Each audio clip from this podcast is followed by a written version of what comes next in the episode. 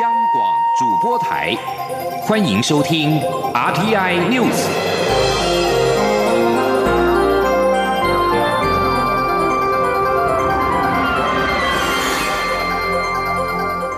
听众朋友您好，欢迎收听这节央广主播台提供给您的 RT News，我是张顺祥。首先把新闻焦点关注到是蔡英文总统的海洋民主之旅。蔡英文总统结束海洋民主之旅，过境美国夏威夷，并在台北时间今天清晨到夏威夷州急难管理署参访。在夏威夷州民防厅的厅长暨国民兵司令罗根少将陪同之下，了解了应变中心的核心任务跟运作的情形。这是蔡总统继之前过境期间访问亚利桑那战舰纪念馆、NASA 等美国官方的机构之后，进一步的参访美国的国土安全灾防的相关机构，也是蔡总统首度在美国过境期间跟美军将领会面。参访结束之后，罗根陪同蔡总统走出门口接受拍照。罗根也致赠蔡总统一幅夏威夷原住民捍卫家园的画作。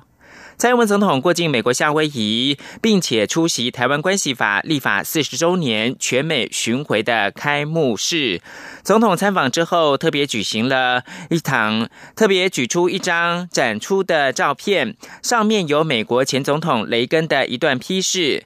表示美国对台湾的承诺毋庸置疑。总统并且表示，他执政之后便保持两岸维持现状的承诺。在这段期间，试图改变现状的是对岸。欧阳梦平，夏威夷连线报道。蔡英文总统抵达东西中心后，在美国在台协会主席莫健、东西中心董事会主席特本及我驻美大使高硕泰等人陪同导览下。参观由驻美台北经济文化代表处及美国在台协会合办的影像展，透过四十幅影像了解台美四十年来的友谊。总统在参观后向媒体发表谈话，他表示，当年台美断交时，台湾处于孤立状态，当时美国国会就倡议修订《台湾关系法》，《台湾关系法》在一九七九年经美国国会同意后，至今都是台美关系最重要的基石。总统指出。这四十年来，中国持续挑战《台湾关系法》，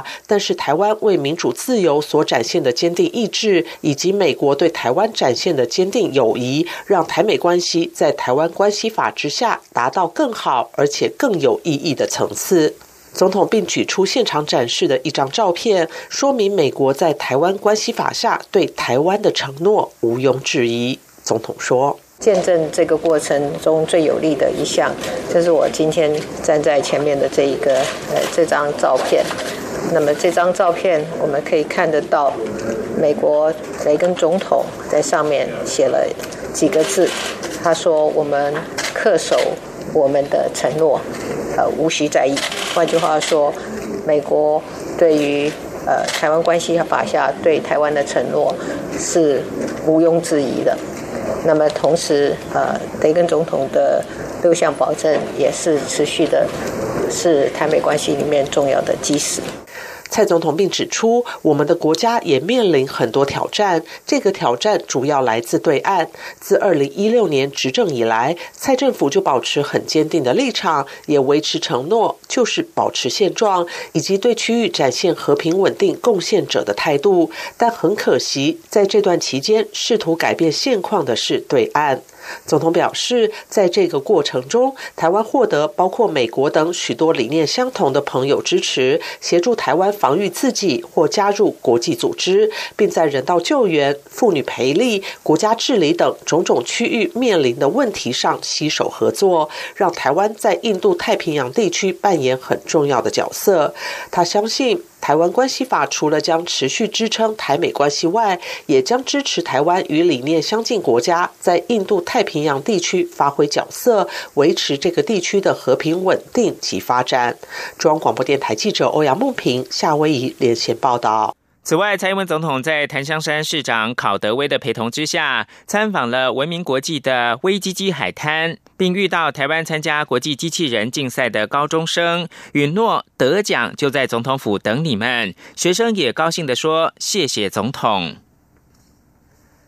蔡英文总统海洋民主之旅，台北时间今天在夏威夷跟华府智库传统基金会视讯座谈，并依据主题“台湾与美国印太区域中之持久伙伴关系”发表谈话。总统表示，中国至今仍企图改变两岸的现状，破坏台湾民主体制，种种作为都让台湾人民没有办法信任中国。中国的举止促使台湾更有必要强化自卫及贺阻能力。总统强调，台湾无论在言语或者是行动上面，都努力的维持两岸关系的平衡，以确保台海和平跟稳定的现状。王兆坤在夏威夷的采访报道。蔡英文总统在与传统基金会的视讯座谈会上表示，台湾对印太地区采取的做法，着重民主、区域繁荣、集体安全等三方面。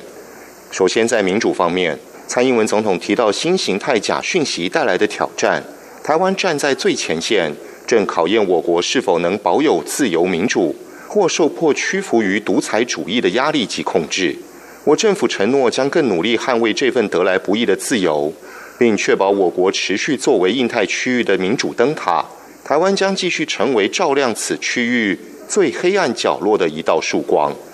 在区域繁荣方面，总统表示。台湾将透过贸易、投资及尊重以规范为基础的经济体系，在创造区域繁荣上扮演更积极角色。所以，过去三年来，台湾在新南向政策下，积极寻求与南亚及东南亚国家建立更强劲的经贸关系。在集体安全方面，总统指出，面对来自台湾海峡对岸的巨大挑战，我政府始终坚定不移，以务实、负责任的态度应应挑战。维系区域的共同利益，我政府持续寻求两岸共存，而非对抗；寻求和解，而非冲突。台湾无论在言语或行动上，都努力维持两岸关系平衡，以确保台海和平与稳定现状。总统说：“But despite our best intentions, China has used every opportunity to alter the status quo. They have continued to undermine our domestic.” Democratic institutions, heighten military tensions, and degrade our international space. This has led to growing distrust by the people of Taiwan, posing an underlying challenge to the future of cross-strait relations. China's actions have underscored the need for Taiwan to increase our self-defense and deterrence capabilities. 总统强调，台湾在推动民主、区域繁荣及集体安全各方面，都可做出许多贡献。我国将与所有理念相近伙伴在共享利益下持续努力与合作。台湾承诺为未来各世代确保印太区域的自由与开放。针对现场有关两岸关系现况的提问，总统在回应时说明了政府维持现状的政策不变，但这并不是件容易的事。而北京提出的一国两制台湾方案，台湾人民不会接受。我政府将全力维护台湾人的民主自由生活方式。中央广播电台记者王兆坤在夏威夷的采访报道。蔡文总统还表示，香港实行“一国两制”对台湾是很好的个案研究。他呼吁台湾不论政党，所有政治人物都应该避免陷入中国的陷阱，被中国寄出的经济诱因或其他的承诺欺骗。蔡文总统海洋民主之旅预计在晚间八点二十分返抵台湾，并在机场发表演说。继续把新闻焦点回到台湾，行政院会今天通过了有关酒驾罚则的刑法部分条文修正草案。若酒驾犯罪致人于死，或者是重伤，有直接故意或间接故意，不问再犯与否，可以比照杀人罪论处。另外，草案也增订酒驾经有罪判决确定或经过缓起诉处分确定，五年之内酒驾再犯致人于死者，处无期徒刑或者是七年以上有期徒刑；致重伤者，处五年以上十二年以下的有期徒刑。行政院长苏贞昌在院会当中表示，酒驾致死不必到累犯，只要有不确定故意、隐含的恶意，都以杀人罪来论处。行政院也请司法院的法官在量刑的时候，要符合社会期待跟国人的要求。酒驾肇事憾事频传，法务部日前提出刑法修正草案，其中酒驾累犯致人于死，最终可以处死刑，但遭到学者专家质疑，恐怕违反了国际人权两公约。法务部次长蔡必仲今天稍早表示，会尊重行政院院版的最终审议决定。请记者刘玉秋的采访报道。行政院会二十八号将讨论有关提高酒驾刑责的刑法修正草案。原法务部所提的修法倾向酒驾累犯致死最重可依刑法杀人罪规定顿处判处死刑，但遭学者专家质疑，恐违反比例原则及国际人权两公约。政院讨论后可能将刑度下修回无期徒刑。虽然行政院版的最终刑法修法版本还会出炉，但立法院司法法制委员会二十八号。体先排审朝野立会所提的刑法修正草案，针对酒驾致死最重是否会判处死刑？列席委员会审查的法务部次长蔡必仲受访时表示，台湾必须遵守两公约，但酒驾致死是否纳入死刑，尊重政院版最后的审议结果。所以我们我们送出去的布板原来是是有死刑的，但是呃，因为我们尊重行政院院版的一个最终的审议决定了。我们当然因为这个要经过行政院审议，它是比较周延的，要邀请很多的学者的专家啊，大家来一起讨论了。因为我们还是要尊重哦这个国际两公约的一些规定了，因为有一些我们都已经入法了嘛，所以这一部分我们会尊重。呃，行政院院版的最终的审议的决定吧。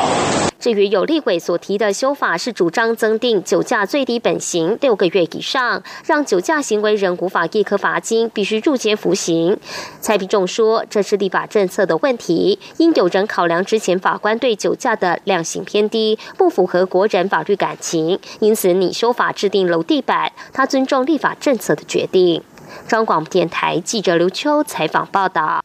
而民间的人权相关团体发出共同声明，认为以提高刑度作为防治酒驾对策，应该有实证研究来支持，而且刑度过高恐怕会导致个案间难以适应，呼吁立法者应该理性行使职权，审慎的通过最妥适的立法。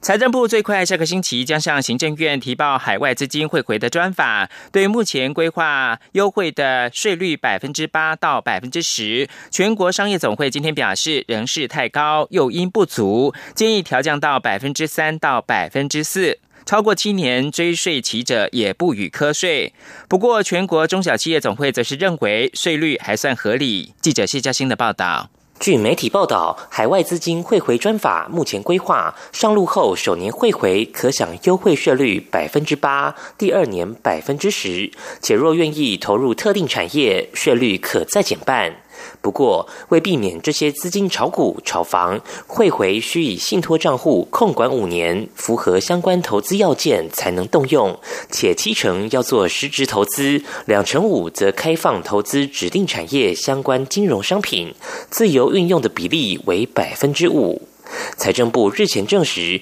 架构与大家了解的都差不多，最快下周向行政院提报。工商团体多半认为专法目前方向上诱因不足。全国商业总会理事长赖正义二十八号受访表示，海外资金规模将近二十兆元，在时间紧迫下，若政府顾虑太多，这些资金根本回不来。在税率方面，他认为太高，建议应为百分之三到百分之四，超过七年追税期者，则给予特赦不课税。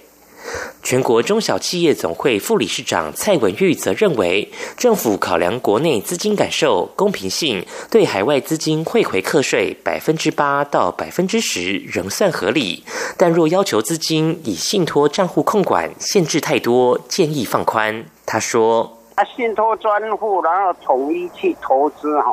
这样子的话，对回来的诱因哦，大概不会很大，因为等变成回来的资金。”被那个信托专户诶，可能在监管的嘛，税率我看八八十八是合理的，但是那个存入信托专户哦，是不是看要怎么样技术上放宽，或是不用存入，或是怎么样？蔡文玉也提到，政府应开放更多产业，让海外资金回台投资，例如投资有助于产业升级的上市公司等。至于炒房问题，只要限制资金进入房产建设公司即可。赖正义则说，政府应让这些资金适当地在台充分应用，否则这些海外资金不会回来。中央广播电台记者谢嘉欣采访报道。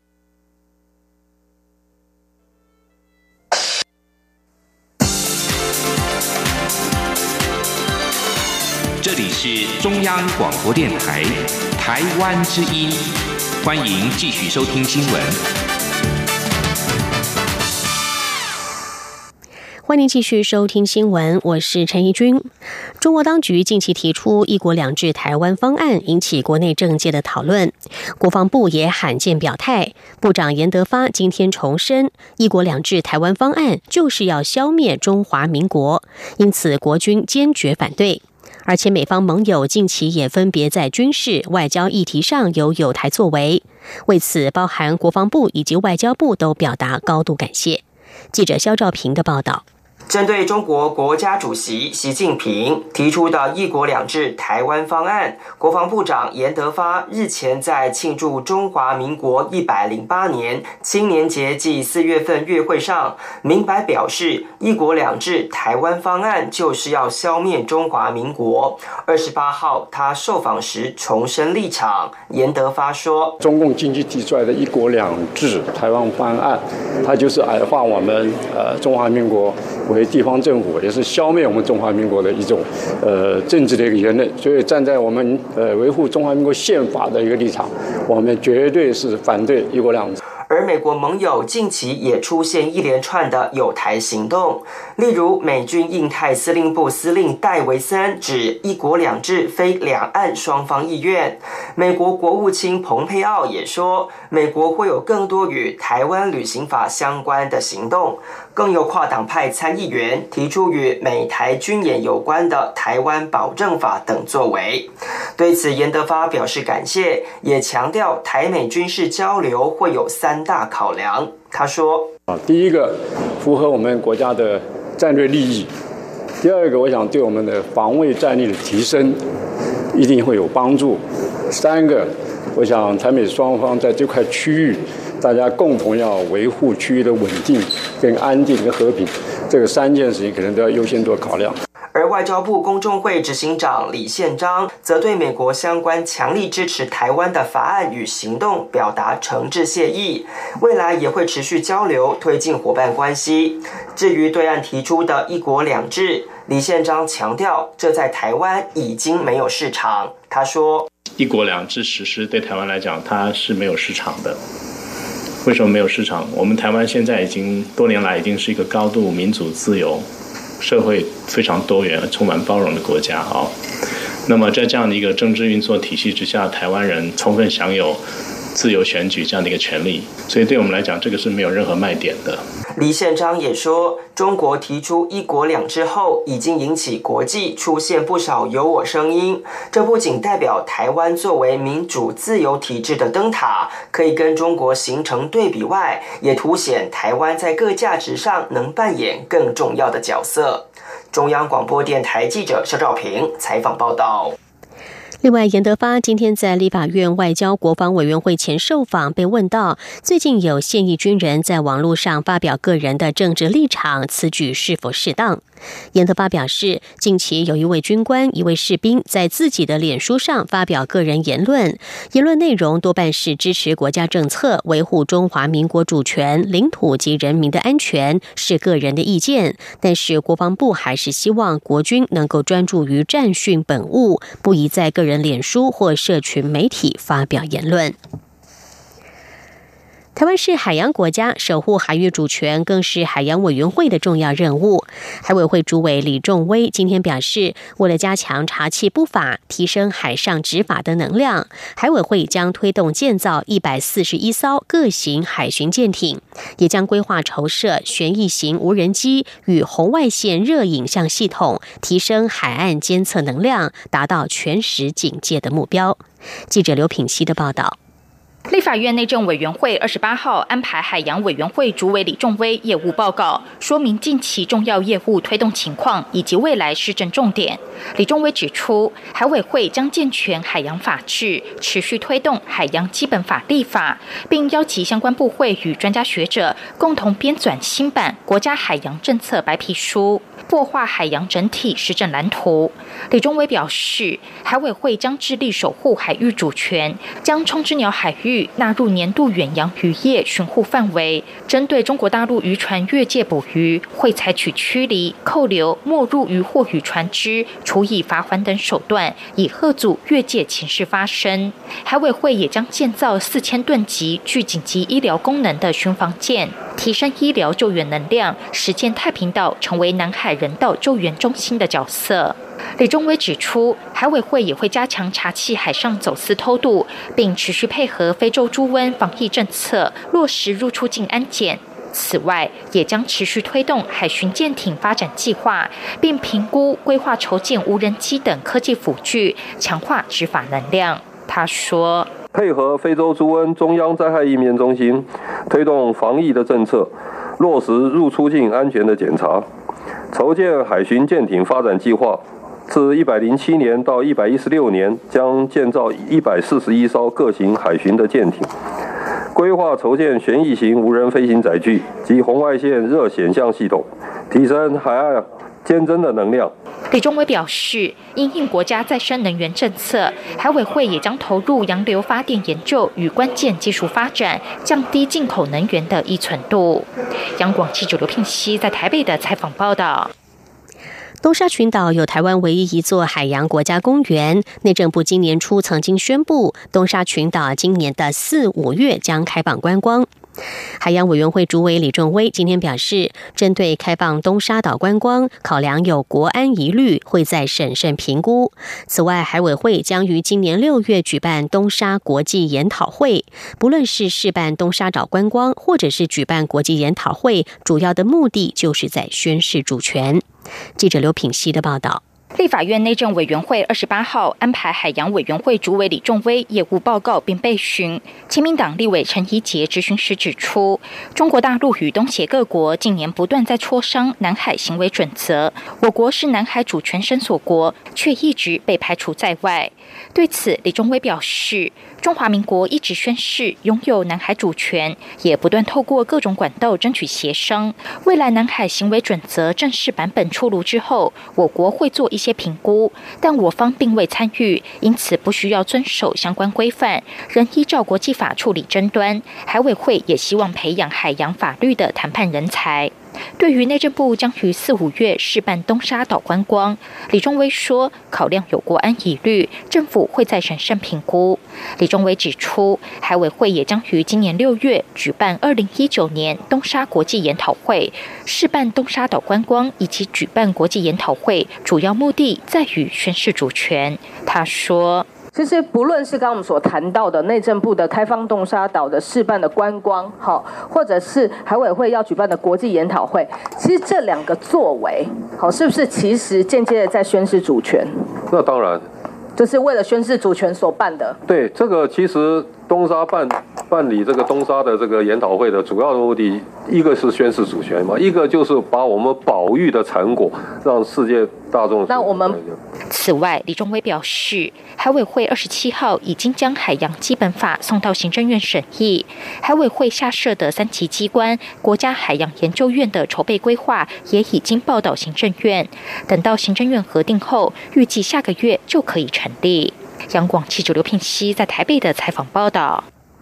你知道现在最夯的是什么样的职业吗？人力银行今天公布了五大新职种趋势，分别是人工智慧 AI。长照、网红、游戏、宠物相关产业都是未来十年最抢手的工作。记者杨文军的报道。随着时代演进，近期有不少新职种出现。人力银行二十八号公布五类最夯的新职种，分别是 AI、人工智慧、长照、网红、游戏及宠物。人力银行分析，越来越多的资讯科技服务都会用到 AI、人工智慧，也带动相关领域的工作。目前职缺仍以工程师为主，包括对谈机器人研发、机器人语言辨识、生理讯号演算法开发等。另外，人口老化也让长照相关职类需求大幅成长，职缺包括教练、管家、照护系统整合管理师这两大类是企业最为看好的题材。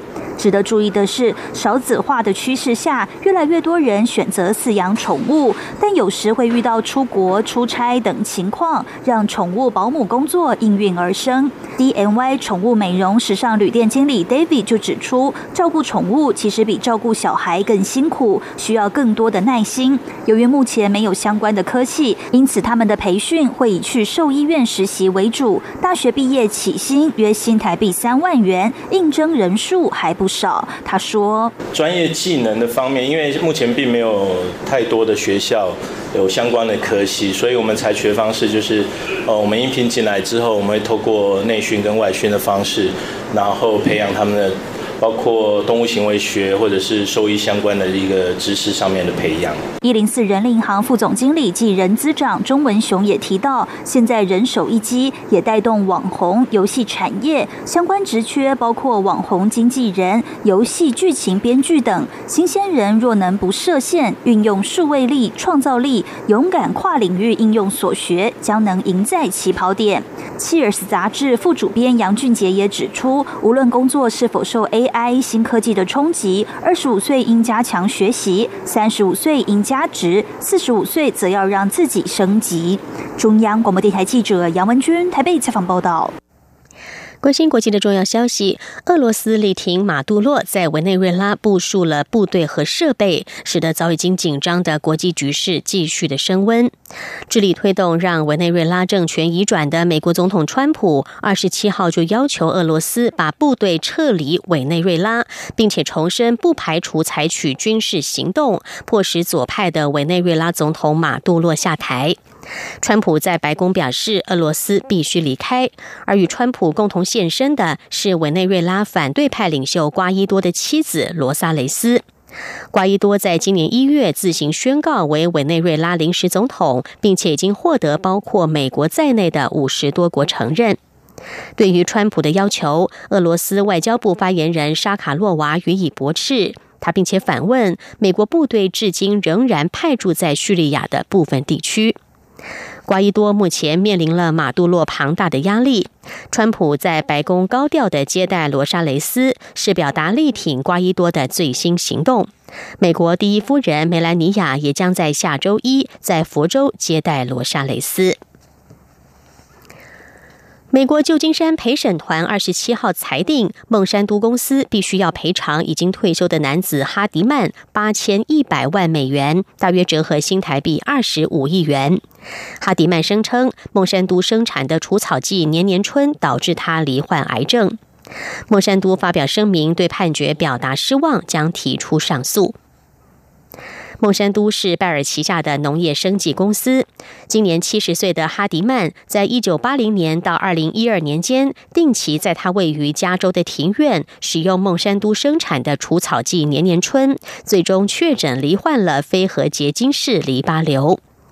旧金山陪审团认定孟山都疏于合理注意，未就这个产品的风险提出警告，裁定孟山都必须要支付哈迪曼七千五百万美元惩罚性损害赔偿、五百六十万美元补偿金，还有二十万美元的医疗费。